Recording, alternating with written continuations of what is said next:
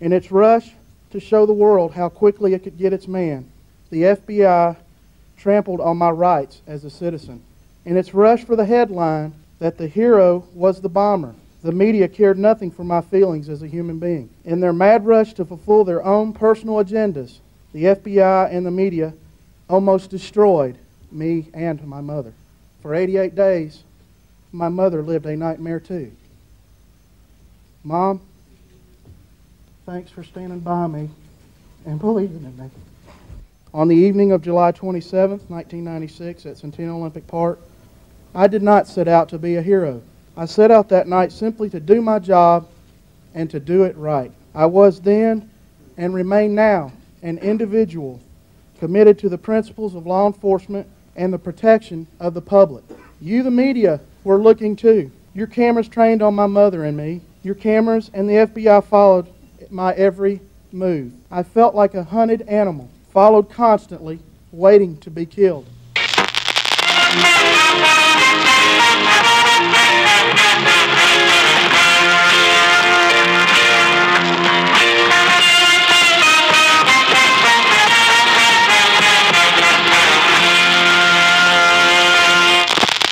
Jacob Do America is presented by the good people at the Podbelly Network. My fellow Americans, we are fortunate to be alive.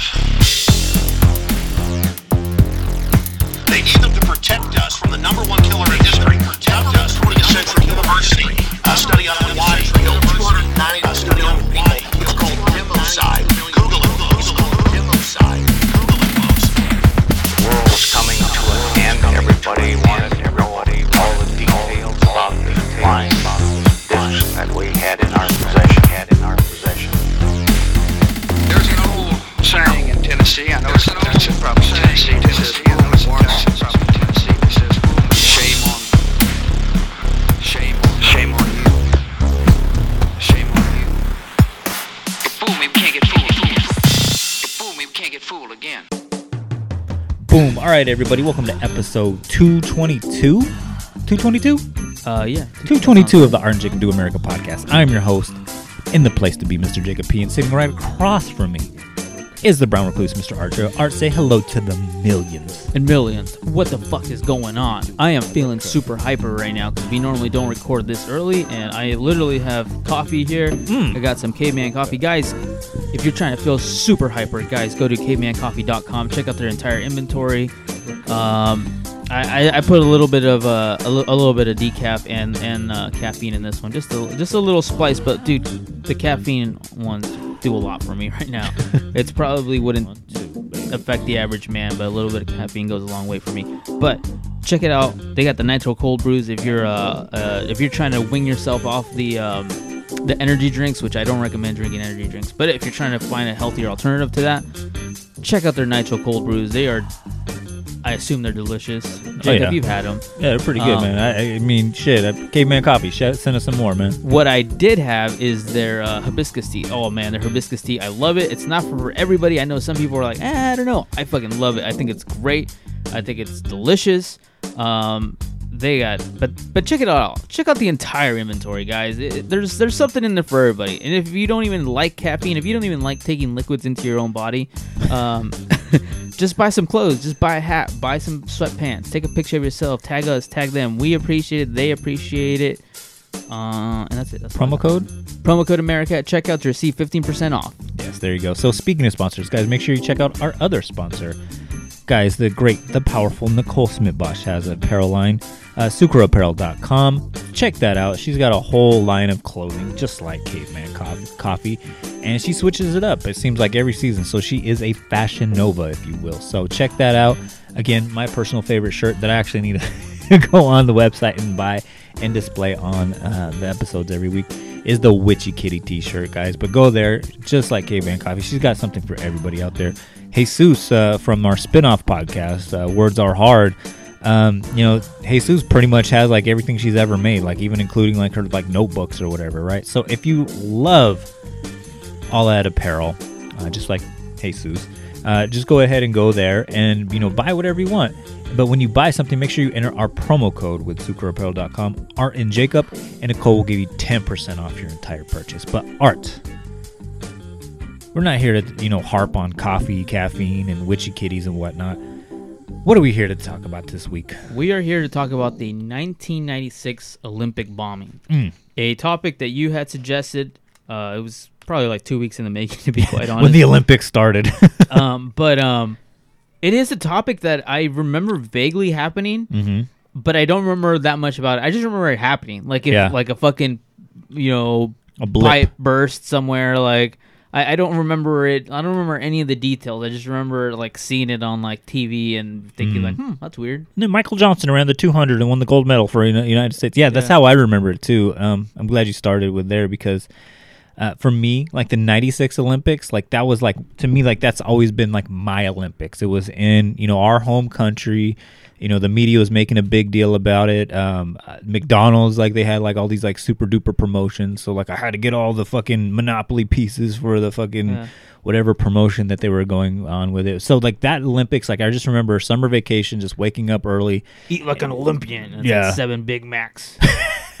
eating the Wheaties or whatever, but watching the swimming, watching even the bullshit sports like fucking handball and equestrian and shit. Like I even had like the pamphlet that like we got like at Lucky's, Yeah. like at checkout. Like it, like we were just happy as fuck to have the Olympics back in America because I think two Olympics ago, like America had like protested against like uh, Moscow or something like that. And the '92 Olympics, the one that was uh, in Barcelona, I remember only watching it for the Dream Team, so I wasn't as invested in the Olympics. But like the '96 Olympics, like I was there for all the coverage, like Yeah. fucking like anything that had to do with like, as soon as like that fucking. I, I've, I've never been that into the Olympics, dude. Like besides, literally, besides the shout out to the the women's basketball team and the men's basketball team who both just won gold. Gold. I want to shout out to you know Kendrick Perkins and everyone that was posting shit online about the U.S. men. This is the the thing that really quickly, just a quick side note on that. I saw so much bullshit like, oh, this U.S. men's team isn't that good, and like all this bullshit about it. Oh, they lost. This U.S. men's basketball team literally just finished an, an NBA season that went much longer due to COVID. It usually ends almost like a month prior to that. Well, the first game they had to play, three of their players six hours previously had just finished the last game of the season, and they had to fly across to Japan. Yeah, with no, there's no training for this. Other countries were preparing for this shit like months in advance. That they were just like, it was just like, all right, Kevin Durant, get over here. Like we gotta get it, put a team together really quick.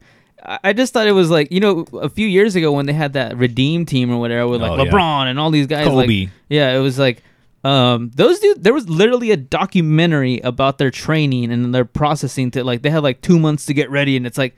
Yeah, these motherfuckers had like six hours to get ready. It was like to go win gold. I was like, every time I saw that shit, I was like, shut the fuck up. You don't even know what the fuck you guys are talking about. To quote Kevin Durant, this skill is unmatched, baby. So um, shout out to them. But yeah, the 96 Olympics, like I was just all in. And then this was like the Olympics too, where it's like Dream Team Part 2, where you had fucking Shaq, Penny, Pippen, fucking Hakeem Olajuwon somehow like was on there as well, David Robinson. So I was like, I was all invested in the 96 Olympics. And Some I'm- people say that, that that Olympic team was the real dream team, just because uh, if you think of like the the one that most people think, it's like a Magic Johnson was kind of just there. Larry Bird was like a shell of himself. Like Mm. this other team, it was like prime Shaq. Like everybody was like prime like Penny before all the fucking injuries, Yeah. like fucking uh, Scottie Pippen at his tip top Magoo. Like, Yeah. yeah, it didn't have Michael Jordan, it didn't have Magic Johnson or whatever, but like it still had fucking hitters, fucking Reggie Miller, fucking hitting like threes from like full court and Michael, shit. It literally, if Michael Jordan would have been on this team, I think that hands down, this would have been the greatest team ever assembled. Well, Literally, it was just Shaq just walking all over fucking Yeah. everybody. It was fucking amazing. But um, with that said, a week into fucking the Olympics, um, y- y- it was just a party. I just remember it was just like a party, just nonstop. We, we were just so glad to have the Olympics back in America, and Atlanta was so happy to have the Olympics because for a while it was just like, all right, LA, we're gonna give you the Olympics again. Like LA, like it's gonna. I think they're gonna have their fourth Olympics, um, two Olympics from now. Uh, but before that, I was always like, all right, New York, L.A., Chicago. Like it was just like the you know just the big cities that were getting it. And I remember listening to a podcast that was based in Atlanta, and they were like, "We were so happy to have the Olympics this year, because Atlanta is not known for winning anything." And I was like, "Yeah, you're right. Like, you know, their football team, you know, they'll get to the Super Bowl and lose. Uh, the Atlanta Braves, you know, yeah, they got one World Series, I believe, but for the most part, suck. The Hawks suck. Like they just, it's just like a, t- it's just a city that's just like so used to like losing, like in sports. So for them to get the Olympics was like a very big deal. It was like winning the Super Bowl, World Series, and the NBA championships all in one, just because it's just like, oh wow, this is going to be great for our city. And I just remember just, just the hype around that was just like one continuous party. Yeah, I mean, I don't, I don't remember that much about about the like the the the Olympics. To be quite honest with you, I, I even this Olympics, I basically just follow the the men's and women's basketball teams, and that's really about it. um, um, but yeah, I mean, it is the spectacle of it. I'm always surprised that you know Atlanta. A lot of people don't know this, but Atlanta actually has like the biggest, the most amount of air traffic. Mm-hmm. Um, like their airport carries the most amount of air traffic compared to anywhere else in the world. I think. I think anywhere else in the world, which I think is weird. Maybe because It's most- up there. I do know that. Yeah, I think it's because it's kind of in the middle of the country and they have a Mm-hmm. very large airport and it can kind of like you know, redirect flights otherwhere. It could be that, but um, but Atlanta was definitely built to handle something like this, and Mm-hmm. um, And then like even like like I was saying like with bullshit sports like you know like rowing and sailing and shit like they have like the fucking geography for it you know to be like and it's not always just in Atlanta. It'll be like somewhere in Georgia where it's just like there's Lake Atlanta adjacent. Kakawaka or whatever and like you know they'll do it like out there and you know like just like they just had the facilities. Yes they had the football the soccer like it was already there. We're just like in Athens where they had to b- build basically everything from the ground up to get it where it's just like Atlanta's like yo we already got the fucking Superdome like come through Yeah, no, I absolutely.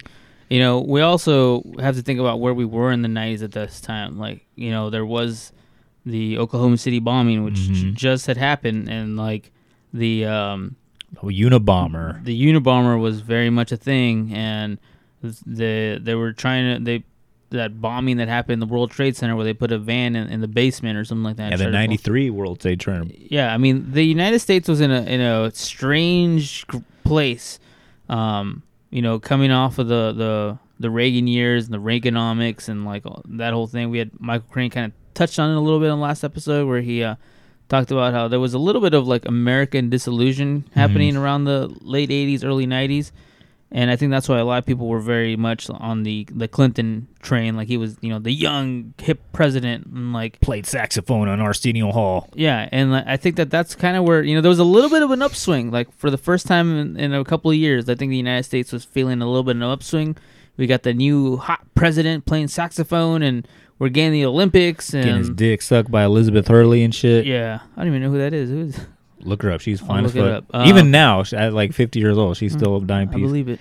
Um, but yeah, but with that upswing, you know, there was also a fucking reaction to it. You know, this is where you get, like you said, like with the Timothy McVeighs, who are very much against, you know, what was happening. Where it's just like they're pushing the gay agenda, they're they're making homosexuals equal to everybody else, and abortion, like who wants that? You know, and it's just like you, had all of that, like they're, raping children and draining their blood for their adrenochrome. This is like where this starts to like take place. So you very much get like that reaction to the new regime that's coming in. Yeah, I mean, I think that that's kind of been the the ongoing thing that something like this, a bombing at the Olymp- like, imagine if a bombing, if, imagine this was happening today, present day America, and we had instead of it being in in uh, in uh where is it Japan Tokyo. Tokyo Yeah, if Japan. it, it uh if it was in Atlanta again right and somebody bombed it again and that was the reason like they were like oh I'm pro like They're trying to take our guns. yeah, we need to put uh, fucking Trump back in office. Like literally, that's the only other phrase that you could add to this whole thing to, to make it more modern. If that happened today, that would be like world like fucking shattering news and like it'd be all over the place. The fact that it happened and it was, I barely remember this happening. Like I barely rem. I I honestly found the events of the bombing more int- even now the events of the bombing were more interesting than the dude that did the bombing like Yeah. the dude that did the bombing was just like oh Actual some other fucking bombing. some other fucking proud boy kind of thing. Like, Another dude, yeah. Yeah. But uh, let's go ahead and jump into what happened. So, week into the Olympics, the Olympics are a two week affair. Uh, they had this uh, Centennial uh, Park, which was, you know, this was the 100th Olympiad. And so, like I said, everything was a party. And uh, the Centennial Park was basically a park where it's just like, hey, like, you know, the javelin is already done for the day, but if you want to keep the Olympic party alive, like, we're all going to, like, you know, convene on this, like, town square, this, like, makeshift town square. And, you know, they would have bands play. They would have, like, you know, you know, just random stuff, like, entertainment just go on through, like, 24 hours a day, right?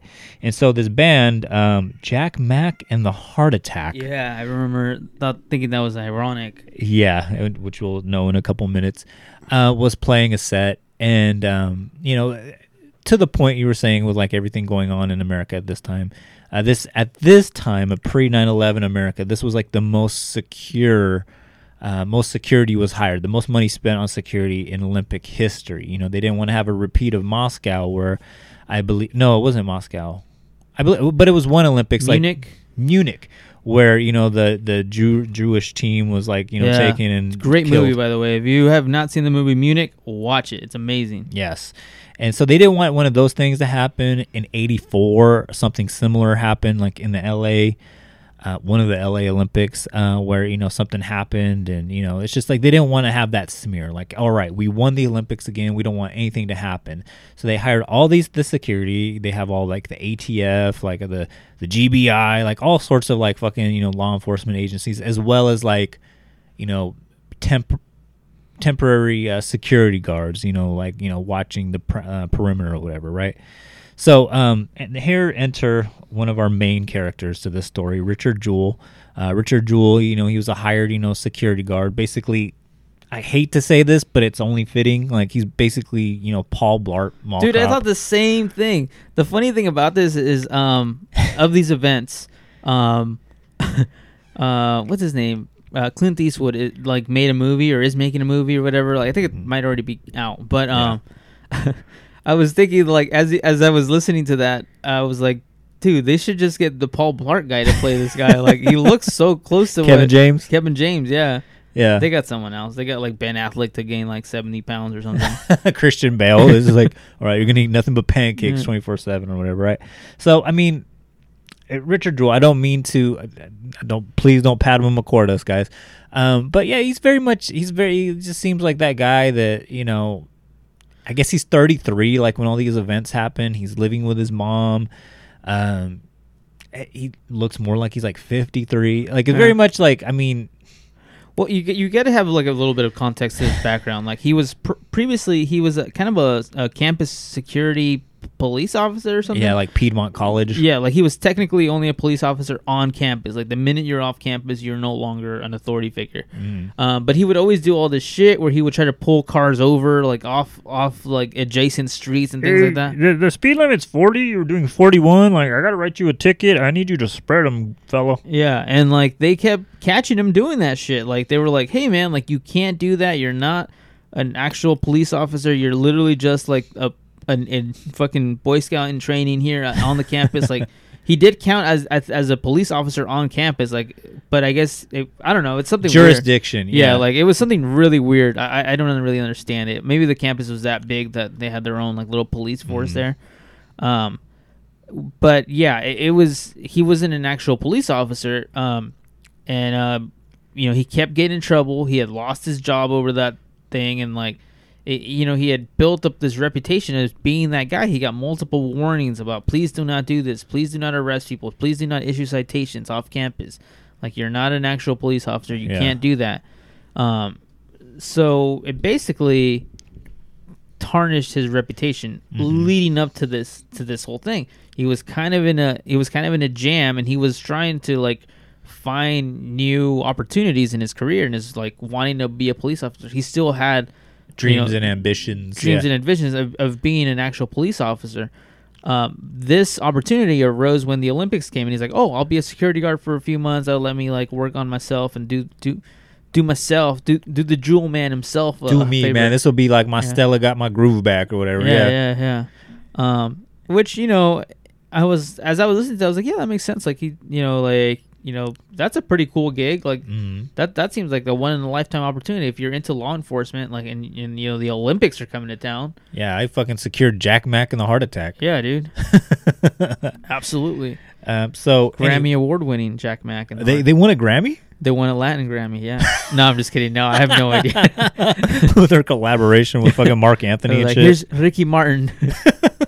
Shake it, bomb, bomb. They're the background band to his live band. Yeah, you didn't know that? He, he's he's their they're they are The more his you know. backing band. No, I'm just kidding. I don't know anything about that band. No, I don't either. I, I, I, I meant to throughout the week to like check out their music, but I had no fucking inclination to do so. But anyways, everybody was jamming, everybody, everybody was partying, having a good old time or whatever. And Manhunt, the series on uh, uh, Netflix, they do a whole, uh, you know, a whole thing about this, like eight part fucking miniseries on this whole topic. Uh, but they they illustrate it very perfectly, where it's just like he's like you know going around doing the most, right? He's doing like what he did like at Piedmont College. You know, he's he's checking the sound tower, and like the sound tower guys like, dude, you got to get the fuck out of here. You can't be up here. And he's like, well, I just thought it was pretty hot for you guys, so I bought you some waters, and I just wanted to survey, you know, from the crow's nest to make sure everything was going on was good and like he like zeroed in like on these like kids like you know like littering like in the park or whatever at a concert. And he goes down there like with his like if he had a Segway he would you know like paul blart or whatever you know with shimmies on down there. And it's like hey fellers you guys can't be fucking uh littering in my park. You better pick that shit up. And you know they call him like a fucking uh uh, fucking rent a cop or whatever and humiliate him and whatnot. And then like the FBI guys and the GBI and the fucking ATF and the sheriff and the uh, Atlanta Police Department are all like laughing at him because you know he's like Lieutenant Doofy or whatever, right? He's just Mhm. he's doing the most, right? And so he notices, you know, once you know he gets them to move along or whatever, right? Uh, he notices like a backpack um, underneath one of the benches that you know they were partying on. And he's like, "Hey, fellers, you left your backpack there." And then like all the guys are just like, "No, we got our stuff. Like, you know, that's not sh- that's not our shit, right?" And so he goes and he alerts. I believe it's like the Georgia Bureau of, Bureau Bureau Bureau of Investigations um, uh, guys. He asks them. He's like, "Hey, like, there's a suspicious package there." And he's like, "Dude." We get suspicious packages all the time, dude. It's the fucking Olympics. All that's probably in there is fucking condoms and fucking beer cans or whatever. And he's like, no, I gotta follow my training to a T. Uh, we need to, we need to get an authority figure to go in here and check this shit out because you know it might be it might be you know a potential bomb or something like that. And the guy's like, yeah, I guess you're right. Like, oh, we'll have somebody check it out. So they call the ATF in. They have one of their guys go in. And they're like, oh, it's probably just like some titty magazines or whatever, right? And so the guy he goes in there. He's looking around, you know, does the whole mirror thing or whatever, right? And then all of a sudden he sees like an alarm clock and like all these like the, the, like a very stereotypical bomb, like you know from like back in the day, like 1922 Skidoo shit or whatever, right? And the way like Richard Jewell like um, explains it later on to CNN is like he just freezes up and like does like a fucking like belly roll like out of there and like alerts everybody like, dude, we need to get everybody out of this park now. Yeah, no, I mean, I I think that that that was great acting, uh, not great, great. Um, Storytelling. no, not great, not great storytelling. uh, just just great reaction from from his part. Mm. I, I do think that the average Joe would have probably been like, all right, let's just put it in the lost and found, Yeah. which. You know, once we get a little further down the line, I, I would like to just put a pin on this moment here in the location of the backpack because I, I do think it's weird. Um, but but um, but his reaction to it is really good, and you know he didn't even know this. Nobody knew this at the time, but I don't know if you like to bring it up. But a phone call had been placed like 20 minutes prior to this, saying there's a bomb uh, at the Olympic Village, and like you, I don't know what, what else, but it was basically like that phone call took him like forever to solve. Like, okay, so whose jurisdiction is this? Like, wait, I don't have a location for that. I, I What's can't. the address? Yeah, that Yeah, was a big it- thing. Like, we don't have an address for it. And he's like, I, I don't know. There's a fucking bomb there. Like, but you guys, like, I'm giving you a fucking heads up. Like, the actual bomber. Yeah. Um, dude, I, it, it kind of reminded me a little bit of Zodiac, where they're like, they can't like, oh, that's your your your jurisdiction. Like, I can't do nothing there. Yeah. It was a little bit of that, and it was kind of sad. I, I hope that I'm sure. I'm sure uh, police departments have like better better planning than they than they did back then. Mm-hmm. But it was fucking sloppy as hell. Like that the fucking rent a cop was a dude that like Yeah. had to come up with a game plan. You had all the tip top magoo of law enforcement, but it was Paul Blart that fucking saved the day and shit. Yeah. Yeah so anyways like like art was saying like the 911 call came in by the actual bomber who uh you know was uh, basically like letting him know like zodiac who like fucking you know let him know about the fucking murders and whatnot. Uh it takes forever for that call to even to get to anybody down there. By that time um, the call gets there it was too late because as soon as they start you know escorting people out of the premises you know and people weren't wanting to leave. You know they didn't want to listen to paul blart like hey you need to get the fuck out of here. And he was like uh, you know, and the the ATF guys was like, "Hey, don't cause a scene. We don't want people getting trampled, but everybody needs to leave." You know, and even Mac Jack or whatever, they were still playing like the, one of their fucking Latin Grammy hits or whatever, Yeah. right? And so, um, you know, they were they were trying to get They, everyone to they were just about to play Mambo Number Five too. Fuck, dude, I wouldn't leave Ladies and gentlemen, this is Mambo Number Five. Oh no, we- no, hold on, just let the bomb go then. so uh you know and again manhunt does a perfect job of illustrating that like the sound guys are like well i need to go back up there to get my car keys. And he's like no sir you need to leave now. This is a bit this is going to be very very very bad for you. And then all of a sudden boom like this this nail bomb goes off uh injures 111 people uh, two people die. One person directly, um, an Alice Hawthorne. Yeah. Uh, the way they describe it, it was just like a nail, a carpenter's nail, like these three inch carpenter nails, goes like right through her skull, kills her immediately. And then Yeah. I believe there was like a Turkish uh, cameraman who was like running towards the explosion. Uh, he dies of a heart attack, coincidentally enough, you know, at the Mac Jack and the Heart Attack fucking concert or whatever. Uh, he dies of a heart attack running towards there to try to get the scoop on the story. And um, that guy, like, too, like, is interesting. Like, he had gone like through like war and torn, like Iraq and Kuwait and like all these like crazy ass places, like in Palestine, but dies at a fucking Mac Jack concert or whatever, right? Just carnage, just all over the place because it was this pipe bomb, you know, full of these like three inch uh, nails, uh, and it had like these like metal plates that directionalized it to like hit like certain like you know places like within like this Olympic Village. So, I mean, I guess, I guess you know, just to, to just to do a little more of a speed run. I hate to do a speed run on this one, but so you bring up the the, the shrapnels and you bring up the the the whole bombing thing and that whole thing, and like there's nails and and all kinds of things. Uh, the guy who later down the line will find out that it was uh, a, a different gentleman that's not has been spoken about yet, but uh, he claims that his game plan was to take out the the like the the power grid or something yeah, like that, and like ma- black out the Olympic Village as a like a egg on the face of the United States type of thing. And and so as you know, I, I'm not like a bomb expert, but I know what a pipe bomb is. And the fact that they added he added so much like shrapnel and like nails and like whatever he could find, like that is only th- that is not going to affect a power grid. That is only there to like harm people. Mm-hmm. And the dude later on has like this whole like oh this like self righteous message about like how he doesn't believe in abortion and all this stuff, and he doesn't want to hurt people the way the United States hurts people. And I, I, as I was thinking that, I was like, why the fuck did you add all these fucking nails and like Yeah. shrapnel and all this shit? And I was like. Shut the fuck up! Like I always hate that stupid bullshit. Yeah, like trying to be Captain. America. exactly. So, anyways, um, you know, after the fact, you know, and all the first responders come and clean up the scene or whatever, right? Of course, this is going to be big news coverage, right? So, you know, CNN, all these places, you know, they're talking about like how they discovered the bomb and whatnot. And Richard Jewell, he just goes home for the day, right? Like he's he's just proud of the fact that like he was able to save more lives. You know, unfortunately, two people, uh, you know, died uh, because of this, but he was just, you know, just content with just doing his job, right? He wasn't trying to, you know, do anything else than that. Uh, goes home, and then all of a sudden, the next morning, uh, somebody from his uh, job, uh, from AT and T, so he was hired by AT and T to, you know, do security, or whatever. Their PR person shows up at his door and was like, "Dude."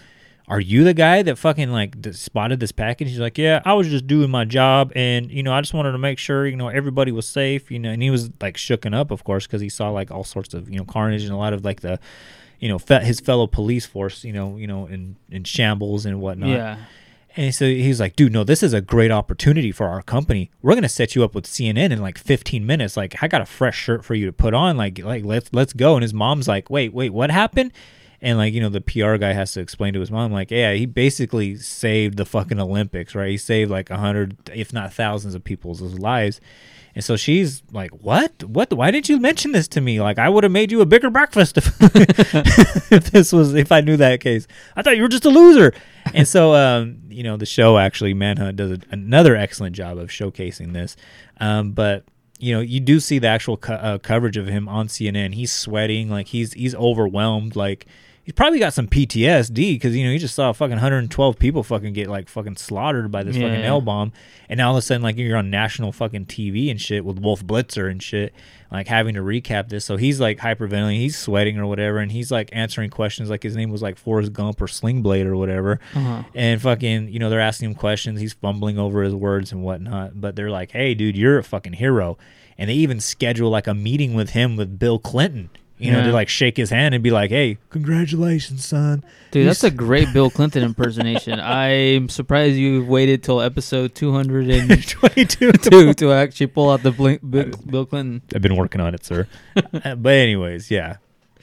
Uh, episode 223, uh, Bill Clinton. Did not have sexual relations. that is a great Bill Clinton impersonation.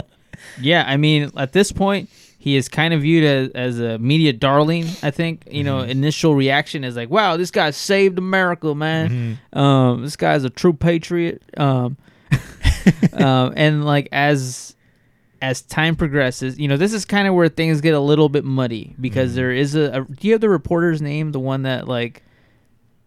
There's a, it's a woman's name. I can't remember her name. I don't have the actual woman's name, but I do know it's with the magazine or the newspaper, right? Yeah. So I, I I can't remember her name. I wish I would have written it down, but she is described as a um, be the first, not be the best type reporter. Yeah. People that, and I always think that that's what. Why would you want to do that? But anyways, she has a hookup with the FBI. She has like all these like little details, and she's like she would often go take her people out to like get drunk with her and find out information about what's going on. So she has somebody in the FBI, and the FBI just says, just kind of in passing, says like, "Hey, you know, um, uh, Richard Jewell, he's kind of uh, he's he's not just the hero. We're also kind of looking into him potentially being the bomber." Um, at this point, she kind of flips her shit, and, And, she and to put a pin on that real quick, like with the initially with the FBI, you got to look at everybody as a suspect, right? Yeah. Until like you, you vet all your sources. So he's very much like he, if he's a suspect at this point, he's very much like a thousandth on the list or whatever. But to your point, she she hears that and she hears like reporting gold. Yeah, and she tells this this uh, source like, "Hey, um, I'm not gonna run it. I'm not gonna run it right now because they're like, dude, don't run it because it's like it's not official that Yeah. you know he's even a suspect yet." But she says like, if I find another source that says like, "Hey, we're also looking into him," then I'm gonna run it. It's official. I'm gonna run it. So I guess she finds another source and they run it. It's full blown media. Like everyone's copying and pasting their fucking Facebook mm-hmm. sources. And she works with like the Atlanta Journal Constitution. Yeah. So everybody at this point, fucking Wolf Blitzer, like young Wolf Blitzers out there doing it. Um, at this point, did she, he he's doing the sit down inform, uh, sit down interview with Katie Couric, um, which by the way, I always think like K- Katie Couric uh, has an interview with Lil Wayne. Oh, I seen Where, this. yeah. where he's always like, uh, Miss Katie Couric. Yeah. Like he keeps calling her that. I was like, dude, what are you, why are you talking like that? Like, is, are you trying to sound polite? Are you trying to sound educated? Like, you sound fucking stupid. Yeah. Anyways, I always think it's a funny interview because he, I never heard someone call him like now, Miss Katie. Miss Katie Couric. Uh, excuse me, like, may I speak, Miss Katie it's like, dude, why are you talking like you're a four year old boy? like, anyways, um, so he sits down the Katie Couric interview and it kind of paints him in a bad light uh, just because and he didn't really want to do it to begin with No. he's like i'm not a public speaker i'm kind of a quiet like Introvert, introvert, yeah. kind of guy and he didn't want to do it. They talked him into doing it. He does it and basically people were like yeah he looks fucking shady. Yeah. and like and I first of all like yeah there is the court of public opinion. I do think that you know forensic science and like all kinds of science uh, has come a long way.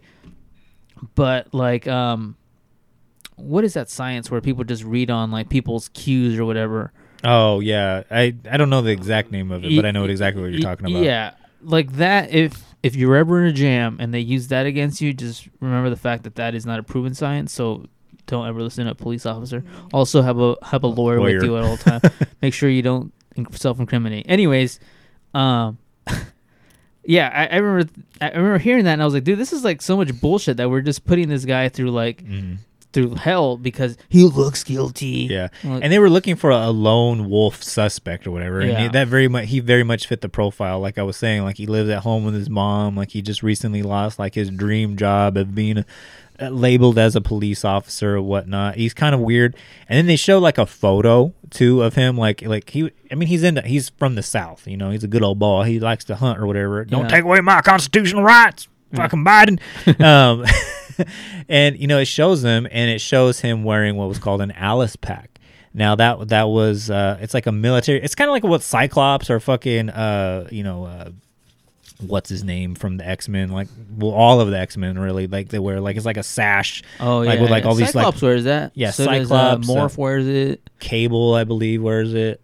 But anyways, like if look at it like Gambit wears something. So a, does he? Gambit actually Gambit wears that weird thing on his head. That's never Yeah. explained why he's wearing that. But Yeah, I don't get that either. Yeah, I've always wondered that. Yeah. Episode two twenty three. Why does Gambit wear that weird shit on his head? what is that? Yeah, what's that about? Um, but anyways, like he's wearing this Alice packs. It's like this this military. Uh, it's to carry like ammo and other shit or whatever. But he's wearing that, which is also what you know was found. That that was the bag that had the bomb in it and whatnot. So they're like, oh, that was th- there. We go. We got him right there. He's wearing an Alice pack, and it's just like, okay, yeah. I get you. There's not not a lot of people out there wearing like a fucking Alice, not wearing Cyclops's fucking belt or whatever, right? Yeah, yeah. But like if you're a hunter, like that's very much it's very a useful tool. So they they use that as justification to speed up the vetting process as him as a suspect or an unofficial person of interest.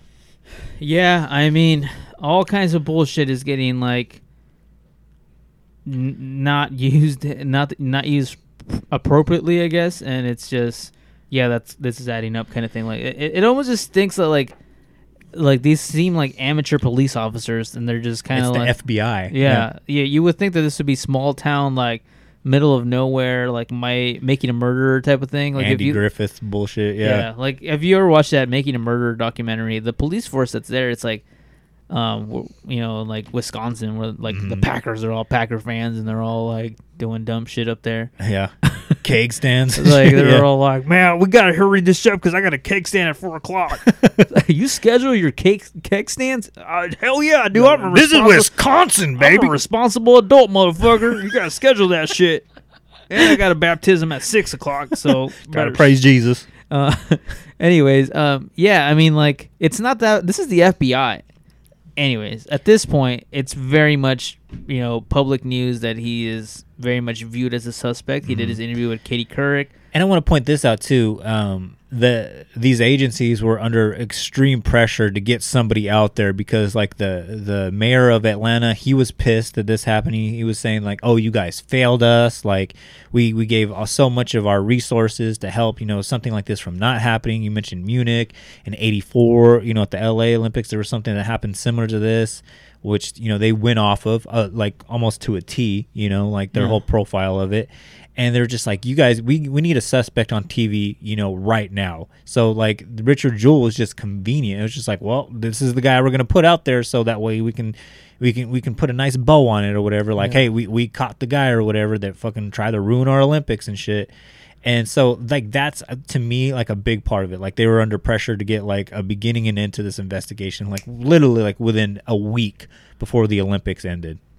Yeah, no, I think they they wanted their man, and at this point, uh, Richard Jewell was not even that aware of of him himself being suspect number one. Like it wasn't like today where like you turn on your phone and it's like, bam, CNN, sub, you know, number one suspect is uh, Richard Jewell, fucking this fucking lonely motherfucker, probably masturbating right now. Don Lemon just shaking his head. He's like he's uh, known to be a, a chronic masturbator.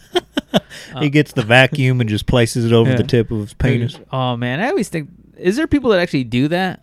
Probably. That's that. I'm not gonna say I hadn't thought about, it, but it, but I always think like that's gross. Like I always think like the vacuum itself is like gross. Anyway, That's how you get hepatitis. yeah, I was like, dude, that's gross, dude. That's where all the fucking like, that's where you pick up your fucking shit that fell on the ground, dude. Like, like you're not gonna put down your dick, the the cleanest part of your body. the holiest of holies. yeah, I was like, dude, this is the cleanest part of my entire body is my dick. I'm not gonna dirty it up by putting the vacuums, the vacuum's dirtiest part. I'm tainted for life.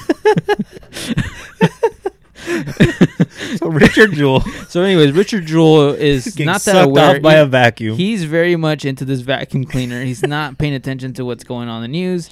But the FBI does show up to his door, He's and, getting sucked off by a Kirby. and his mom is like, "Hey, Richard, uh, put the vacuum down. Um, stop vacuuming your room. The FBI is here." Um, and he's like, "All right, what's going on?" So the FBI tells him like, "Hey, we just want to do this like training protocol. Uh, we'll get you in here. We'll take a look at you know. We just want our FBI agents to be trained as well as you're trained. Um, you can bring the vacuum. It's fine. like you seem to be attached to it." But he's like, "No, it's fine. I'll leave it." So they go to the FBI headquarters. they go to the FBI headquarters and they do this like training video where Yes. basically they're it's an interrogate Interrogation. interrogation. Sorry, yeah, um, and they're going down the line. They're basically um, just putting them on blast, like asking them these things, but very much like in this like, oh, but don't worry, this is all for training purposes type of thing. The head of the FBI at the time catches catches Wind of it. yeah catches wind of this whim wind wind wind We're talking about vacuum, so we might as Yeah. well put wind. yeah so um he's aware of this and he says no you need to do this right his miranda rights miranda rights need to be uh, addressed yeah they need to because one of the things another thing if a police officer ever asks questions and your miranda rights are not read to you you anything you said could be not used in court so Yeah. every everything could be like whoop you never read me my miranda rights so Yeah. this this is all thrown out. yeah, it's all out, especially if it's in, in, in this type of setting. So he says, no, we got to like read him the, the Miranda rights right now.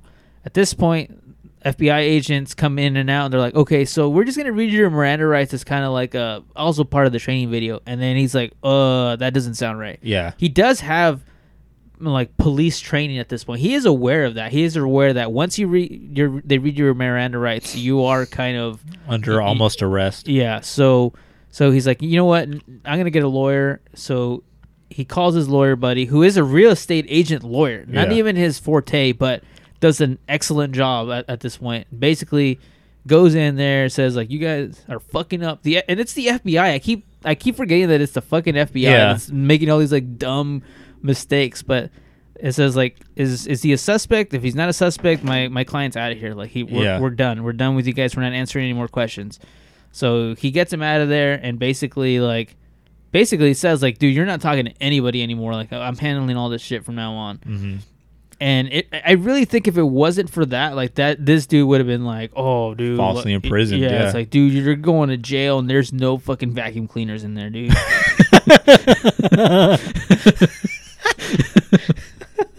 and that's the YouTube clip right there.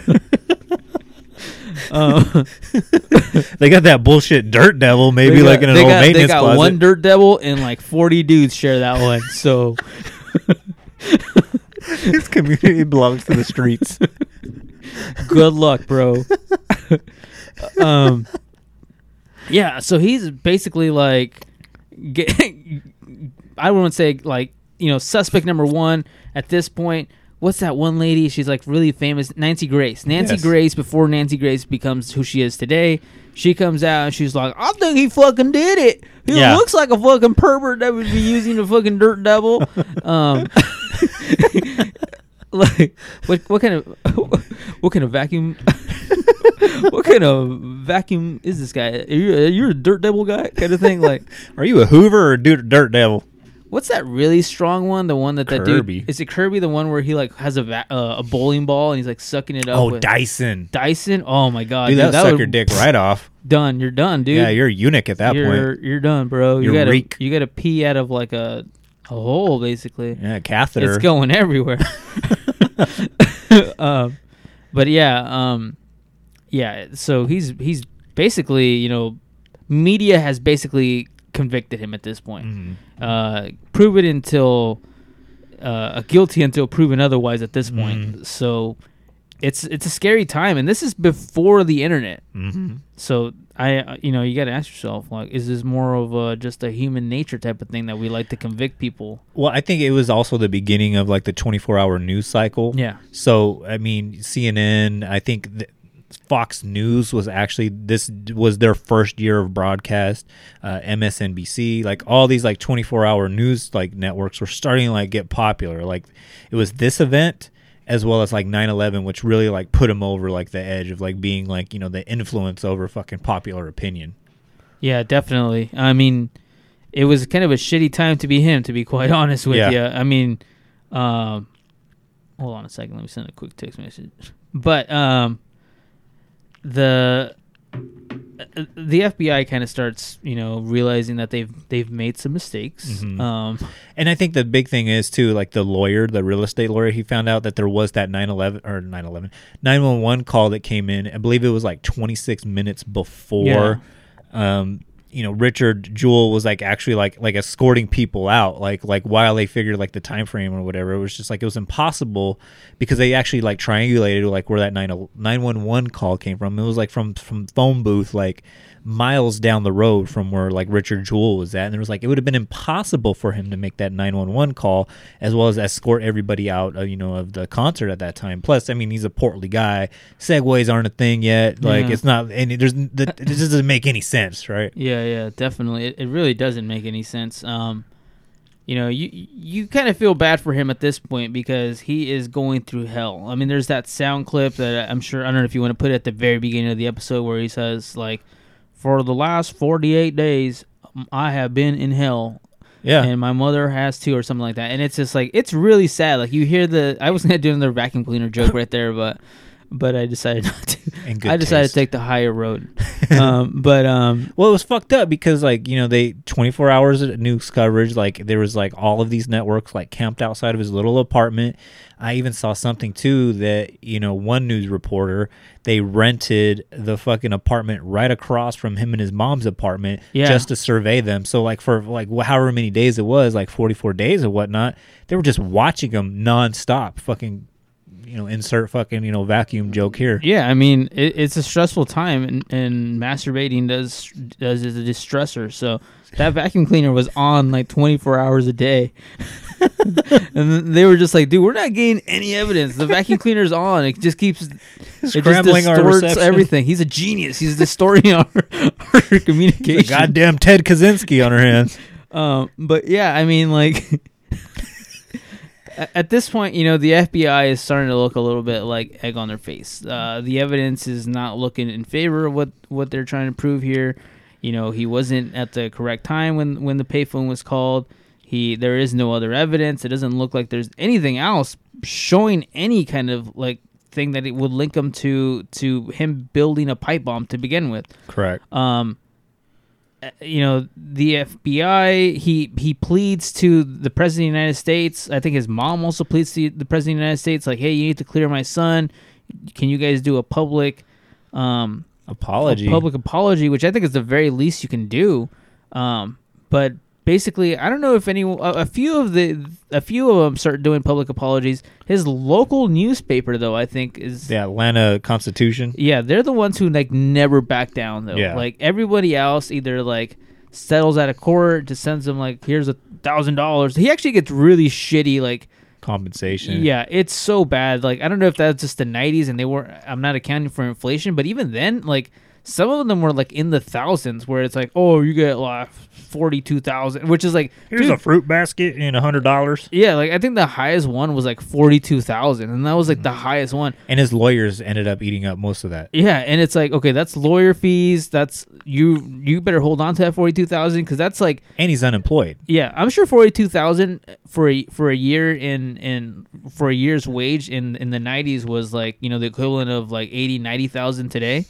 Um, but still, like that's not a lot. Like that's you got a year. It took him a while to get back on his feet to And- like get a job again. And you got to remember too that the FBI came in and searched um, his house, his mom's house, and like totally like kind of like ransacks the place. Like you get like that visual of them like cutting open the pillows or whatever and like jacking off into the fucking shower curtain or whatever. But like. That's kind of what happened, and like, there's a 60 minutes clip, and it kind of made me laugh. I mean, I should, probably shouldn't laugh because it's fucked up, but like, the mom was like, "They took all my Tupperware, they took all my my, my intimates, and they took all my Disney tapes." And I was like, "Oh, dude, that's, fun." sad, dude. Now, That's- now she's got to wait till the vault opens back up. the, the Disney Vault opens, or like Disney Plus gets invented like 30 years later. Um, and then later on, like in that 60 minutes, uh, uh, how it ends is, you know, like whoever the fucking 60 minutes reporter was is like, and to this day, they have not returned her her her Tupperware, her intimates, or her Disney tapes. And I was like, oh my god, that's fucked up. Somebody is holding on to those like Pinocchio VHSs with it still has all that racist shit in there. where they just keep dropping the N bomb. the fucking song of the South and shit. Yeah. Yeah, I was like, damn, you had that version? I had the version where Pinocchio says the N word. That's a hard one to find. That's Yeah, they're never taking that one out of the vault. only had like one of those. And I have it, sir. Now that's proper to the FBI. yeah, eh, that's probably why they held on to it. But yeah, I mean, you start to just feel bad. He he, you know, to, I, I do want to focus a little more on him than the actual bomber because the actual bomber we'll, we'll touch on him a little bit. But Richard Jewell, you know, you know he does you know he does save up some of this money that he gained. You know, forty two thousand was the highest one I think he got, but he also got like seven other places that had to pay him. I think I think CNN later, like, but way later, like he, he gets like two hundred thousand or five hundred thousand from CNN. But Uh-huh. again, lawyers' fees and all sorts of you know Yeah. recouping your life kind of thing, you know, gobbles that up. So he doesn't really get he doesn't net that much from it. Yeah, well, I mean, he he does do a little bit because at the, at some point he does become a small town cop in another like a like a place that's like 500 miles south of Atlanta or something like that, and he does like string together enough money to have like a, a little farm. He actually gets like a little farm himself. He gets married. Congratulations. Uh, he gets married. He he starts. He, you know he moves to another little town where he becomes uh, like a, sh- uh, a sheriff's deputy or something like that. Like he's he's doing all right. He's living the dream he wanted. He wanted to be a cop. He wanted to serve his his his community, and he's doing that. He's very much doing that. That was his dream. He's doing. He's he's married now. He owns his like very nice little little ranch farm thing, which sounds like a, a very pleasant thing to have on your days off. Just hang out there. Um, but the shitty part, and I talked to Jacob about this, is he dies at age 44, I think it was. Super fucking young, like 44. He dies of a heart attack, which I can only imagine after years of stress, after years of like of being put under like a microscope of like your name being tarnished. Correct. I'm sure it weighs on you. Yeah, and not only that, like just the reputation that that carries. Like he he said, like in that interview you were talking about, they asked him, you know, like, do you think that you'll ever have a career in law enforcement? And he's like, unfortunately, I don't think I will. And then I mean, yeah, eventually he does. But I mean, imagine like that fight, you know, to get back in the good graces. Because up until I did like the research, like I still thought that like he was the actual bomber. I thought this episode was going to be like, all right, there was a bombing at the Olympics. The Olympics are going on right now. Why don't we cover it? I had no idea that it was like somebody else was actually the real bomber. Yeah. That wasn't sexy news, you know, because it was just like it was sexier to think like, oh, like this guy had a hero complex, planted a bomb, and wanted you know to get everybody out to make himself the hero after getting you know shit on by Piedmont College, who even threw him under the bus as well. That, that was another one of those things that just like, oh yeah, he was weird, dude. He kept fucking arresting people and hanging out in the locker room with a fucking vacuum cleaner. but the the funny thing is, he looked the part of the bad guy. He looked at Ted Kaczynski, the the lone wolf kind of thing, like the FBI. or Ed Kemper. Like I kept getting those vibes too. Yeah. Yeah, he, he looked the part of that loser that's gonna blow something up. Uh huh. And the reality is, like, now let's get into the guy that actually did it. His name is uh, Eric Rudolph. Mm-hmm. Eric Rudolph looks like fucking Ben Affleck, and it's Yeah. and it's like he he does not look the part. He does not like seem like that kind of guy. Yet he was like this kind of like old Timothy school McVeigh conservative. motherfucker, yeah. like he was all fucking whacked in the head. Had this like weird thing about like abortion clinics, and he wanted to like you know, he has this god awful quote that I, I mentioned earlier. I, I I wanted to reference er, from something earlier where he's like, I only want to, um, like hurt murderers or something like that. But Yeah. he he himself is like a fucking murderer. He killed that girl. I know that that other guy that suffered a heart attack while trying, he was a cameraman that was rushing over to cover the bombing, and he had a mm-hmm. heart attack. Which I that's another one of those things that's like, dude, that's fucking Yeah. shitty for that dude because he didn't die like As a result of yeah it was like dude you died because you fucking t- did not do like he was older but like that's kind of shitty like his death was just kind of like dude that's like to me like that's one of the top 10 worst ways to die where it's like, dude you didn't even die you, I'd rather die in the 9/11 towers than like yeah, and then Mac Jack and the heart attack, and Yeah. then you have a heart attack. oh yeah. my god he's taking this whole heart attack thing too far yeah but um but yeah i mean eric rudolph when you know this could have been an eric rudolph episode but eric rudolph himself is like the fucking like blandest like fucking stereotypical like like what we just covered um you know the oklahoma city bombing like just apply everything that we said about fucking timothy mcveigh former mil- former mili- former military Yeah. fucking gets di-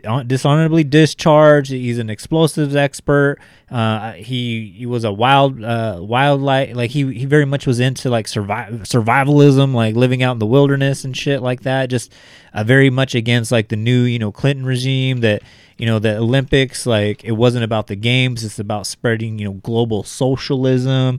Uh, like you said very much against abortion because he was like the super conservative. We're not even talking about like newt gingrich or fucking ted cruz like version of fucking conservatism. We're talking about like super far right where it's just like i'm gonna kill people who kill babies like kind of thing you know Yeah, yeah. uh, very much against like gays and homosexuals because he actually bombs three other places. Two of them were abortion clinics, and one of them was a lesbian nightclub.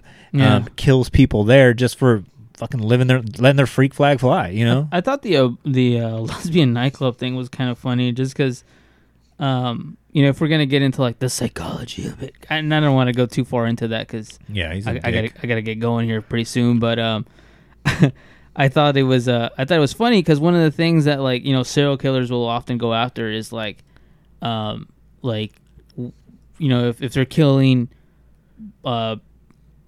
If they're killing women, then you know it's like a man. You know, like this is what they're after. And I always thought, like, ooh, that whole lesbian thing almost seems like it. It was like, why can't I have women? Kind of thing. Like, why are they lesbian? Why won't they date me? Kind of thing. And not I to want a talk shit- scissor too. yeah, it's like, oh man, they they won't fucking return my phone calls and they're in this nightclub fucking each other.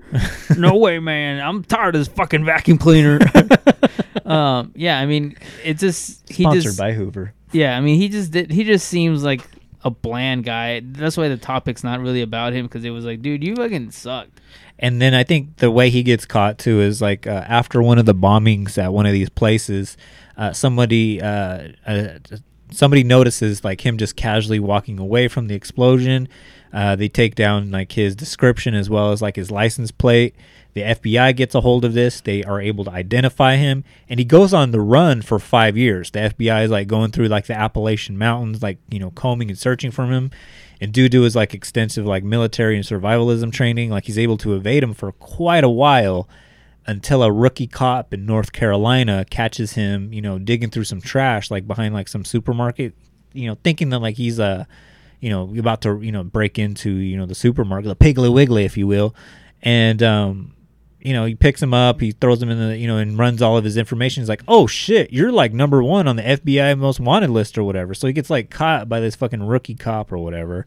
Um, makes a deal with the government, you know, because they're they're gonna fucking they were gonna execute him. He was gonna be um, executed. Makes a deal for life in prison. I believe it's like four consecutive life sentences, sentences plus 120 years on top of that, with no possibility of parole uh, his sister was like, dude, like that's the that's even worse than death because the very government that he hated now literally has control of all of his life.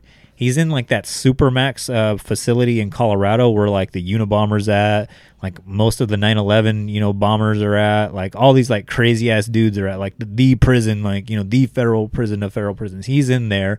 He's locked up for like 23 hours out of the day. Um, and then his brother. I, that's what I was asking before we started recording. Did you see anything about the brother? Uh, the brother and the mother were very much like they're all crazy. Like they're all super right wing conservative fucking you know weirdos. and they're like, we we would never we would never condone you know anything like this, and to make a, a protest against like his incarceration, the brother actually fucking cuts off his left hand Wow. like on live TV and shit. And I was like, holy fuck, like this family's fucking nuts. And uh, you know they reattach his hand or whatever, you know, so he can you know put the vacuum. His brother can put the vacuum away. He can start you know sm- you know, get himself a stranger at this point. yeah. But um, yeah, like you, you dive into his family and it's just like, oh, they're just like really shitty fucking white supremacist people and shit. And it's just like, good, you know, fuck. I'm gl- I'm glad they got the right person. But like Art was saying, it's just like he's not worth like giving too much more you know, attention to, because it, the shitty thing is, is that uh, the the whole narrative of this story is that like, Richard Jewell dies very much the face of the fucking Olympic bombing. And even up until like last week, I thought Richard Jewell was the fucking bomber when it was actually Eric Rudolph, and no media attention has been you know placed upon that. Like very little, if any. Yeah. I didn't even know he got caught. He got caught in like 2003 or something like that. Yeah, And I had no fucking idea. Maybe it made like CNN's like crawler or whatever. I was like, dude, I have no idea who this Eric Rudolph guy is. yeah, I didn't even know we had the Olympics. like, I don't know. I was just like, yeah, he's kind of an afterthought. He's and yeah, he's he's bland. He's like a bland Timothy McVeigh. Like Mm. Timothy McVeigh at least had like interesting things. He was like top of his like class or whatever, and like sniper, and like he was the leader of the Bradley vehicle unit or something like that, and like all this stuff. This guy was just like okay a bunch of things, and it was like, dude, you fucking suck, man. Like. Mm. Not to say like oh there's cool killers and there's bad kill like lame killers yeah. No, I know, I know what you mean. but but um but he's just like he just wouldn't like everything about him was just like dude you fucking suck even your arguments sucked like even when we covered um the Unabomber I was like dude this guy's making great arguments like this guy's arguments are like I want to fucking destroy abortion clinics by like destroying humans and it's like what are you talking about like your argument's fucking stupid you have the argument of like some angry teenage boy Yeah, it's like shut the fuck up man like you're just a waste man like I was like not even having yeah, not having this shit. yeah. He can fuck off and die. Yeah, dude. yeah. Hopefully, one of the 9/11 bombers catches him outside Yeah, and dude. fucking shanks him in the nutsack I- or some shit. I don't know what Colorado prison he's in, but I know for a fact. I, I'm reading it right here. It's like Colorado um, does not allow vacuums in prison. And it's like as per as per Bill Clinton signed. yeah, so it just doesn't allow any any vacuums in prison. shout out to Bill. Shout out. To, I can't do it anymore because. shout out to Bill Clinton, man. Uh, maybe we might do volume two of the Clinton uh, fucking diaries or whatever. but Art, do you have anything else you want to add to this topic? Uh, no, tell your mama you boo boo too. Um, shout out Elizabeth Jackman, shout out Elizabeth Warren, shout out uh, the U.S. and the women's basketball teams. Keep doing what you're doing. Nah. So uh, with that said, everybody, um, Art, this was an amazing episode. Uh, can't wait to edit this one together. Put vacuum references all over. Uh, but guys, uh, follow. Go ahead and follow us on all the social medias at Art and Jacob Do America. Except for Twitter, we are at Art and Jacob Do A One. Apparently, I can change that, but I'm not. I've said it too many times now, so that's it. Is what it is, guys. Um, you know, follow us um, on um, TeePublic. Go ahead and uh, if you want some of our merch, uh, check us out at Art and Jacob Do America. Buy one of our shirts. Uh, not so much because you know we'll get 25 cents from that purchase, but because it helps promote our podcast. Uh, you, whatever you're doing, if you're working out in the oil fields or you're working out at the gym or you're buying fucking a Hoover vacuum at Target, people see that shit. They want to know like, hey, what, what- what's this Art and Jacob Do America podcast? I don't know, but they'll fucking make you want to go buy a Hoover vacuum the next day. Um, so with that said, too, guys, if you want to hear some other great podcasts, we are official members of the Podbelly Network. Uh, so go ahead and check them out. Uh, we were talking on our Patreon um, about Sofa King. They did a really good episode about you know the history of punk rock that I was totally digging. So check them out. Um, also check out my homeboy Eddie from the RBG podcast. Dude, that guy's doing like crazy big interviews, man. I'm always like, dude, that that is like stressful, I guess. Like, what if he can't book an interview or whatever? But I'm always like, dude, like, oh, you know, he'll have dudes from Ministry on there, like fucking Pantera's on here. Like, Yeah, I think he got Bill Clinton on there one time. I was like, dude, Eddie, like, how do you book these people? Like, he's got the Wow. magic touch, man. yeah, man. man, he's got good communication skills. He got it, and I think he really does have a Dyson vacuum. yeah. So. He should. We should just put like a little vacuum cleaner back there. and if you know, you know, kind of thing. Uh, and if you guys, if you want to support this podcast, uh, go ahead and check check out our Patreon where we put together a bonus episode for you guys every single week. Uh, all we ask is, you know, just throw us one dollar our way, and we'll get that out to you as well. Some sticker packs and whatever I get sent from our random sponsors of the day. So, uh, with that said, I don't got anything else. Art is over here trying to go to an LA Galaxy game, so I'm not going to hold you hostage any longer. But guys, thank you for listening. Stay safe out there. Good night. Good night.